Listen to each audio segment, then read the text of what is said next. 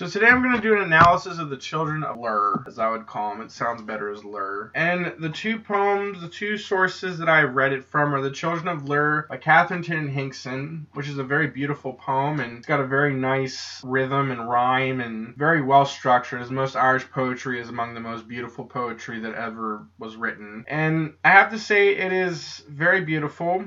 And it's such an iconic story, and I just really enjoyed this particular poem. In the beginning, it talks about some nature scenes, which makes you think it's going to be a place lore poem. But then it starts personifying the swans and starts talking about the swans, and you start thinking, well, maybe the swans are the children of Lir. Like, you start thinking maybe the birds are the children of Lir, because I had no idea what this poem was about. And then I read the next line, and it's about a stepmother, and okay, that's kind of strange because I thought we were dealing with nature poetry poetry and place lore, but it's not. It's a part of Irish mythology. And then I hear about the swans, the personification. Then there's a conclusion. So I read this poem and I had no idea what it was about. So I went on Wikipedia, read a few lines, figured out what it was about, and I was just enthralled by the story because basically what happens is Lur loves his children and basically he has them to a woman who the woman is given to him as a sort of prize to keep him from going on conquest to take the throne. So they give him one of the daughters. She's beautiful. And this satisfies him, but the mother dies while the children are young. Then her sister comes and gets married to And she's the evil stepmother, which is an incredibly important aspect of. See, that right there is what really grabs me is the stepmother aspect of the poem. The fact that blood relatives, even if it's your sister, like they're not going to raise your children the way you could. And the tragedy of the woman dying. So it's a very acute meditation on I think most people these days are like resistant towards the idea. Like I think just generally like a lot of people have this really idyllic notion of divorced families and, and this kind of like fairy tale that they're being taught which is interesting because like they say that the homogenous household of the mother father the the nuclear family is a lie. But really when you get into it and poems like this sort of prove the opposite that like you know broken families it really does have an effect on children. And that's what the story is about because what happens is this evil stepmother turns the children into swans and there's four children and the oldest of them is And she's the one who basically has to take care of the children, and she basically shelters her brothers. They're all brothers. She, she's the one basically insinuating that the oldest daughter is the one who's supposed to take care of the children when the mother is absent. It's sort of like a hierarchy of who takes up the role of surrogate mother. It's the oldest daughter takes up the role of mother, and this is another common literature trope. You see it in C.S. Lewis's uh, story. You see it in Peter Pan, the younger girl taking up the role of the surrogate surrogate mother. And then basically what happens is the stepmother turns them into swans, and the stepmother gets uh, turned into a ghost, basically. And Lur dies, and his children have to be swans until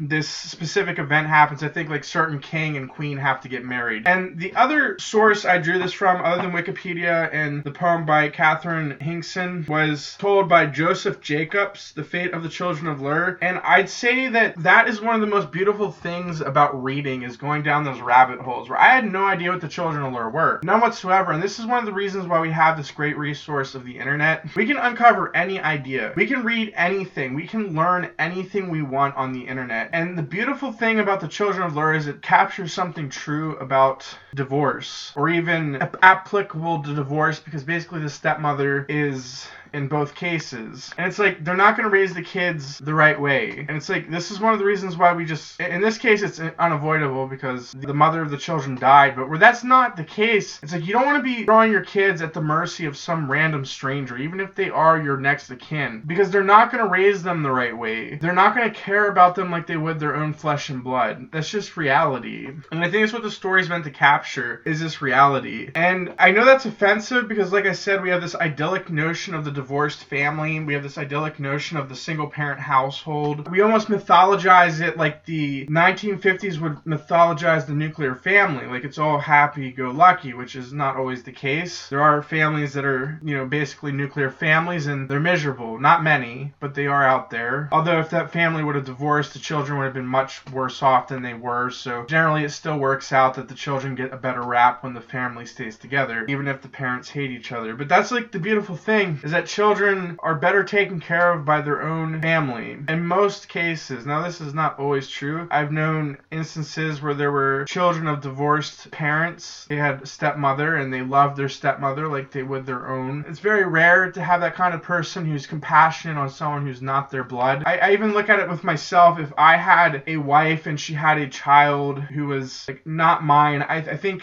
I hate to say this. It's just it's just a fact. I don't I don't mean to offend anybody with this, but it's just the fact that I think I would look at it a little differently. I think you would too. It's just something off about it, and it's like it's hard to explain it, and and it's just like I, I'm a very good person. I could probably I'm not a good person, but I, obviously, but I'm a very introspective person. I would probably force myself to treat this individual like they're my own kid, but then again, you can't in many regards treat a divorce like your, your stepchildren as your own kids because there's certain boundaries that they would have that your children, your own children, wouldn't. So even in that sense, there's a sort of barrier to having a normal family with a divorced husband or wife. And like in this story, the wife dies, but it's not that case in, in reality. Most cases, their their mother or father are not dead. In most cases, the reality is it's a divorced home, and these broken homes are not fruitful for the children because that's what the symbolism of the stepmother turning them into swans is about. It's like there is that hostility there, even in good people, even in otherwise wholesome people. There's still that hostility there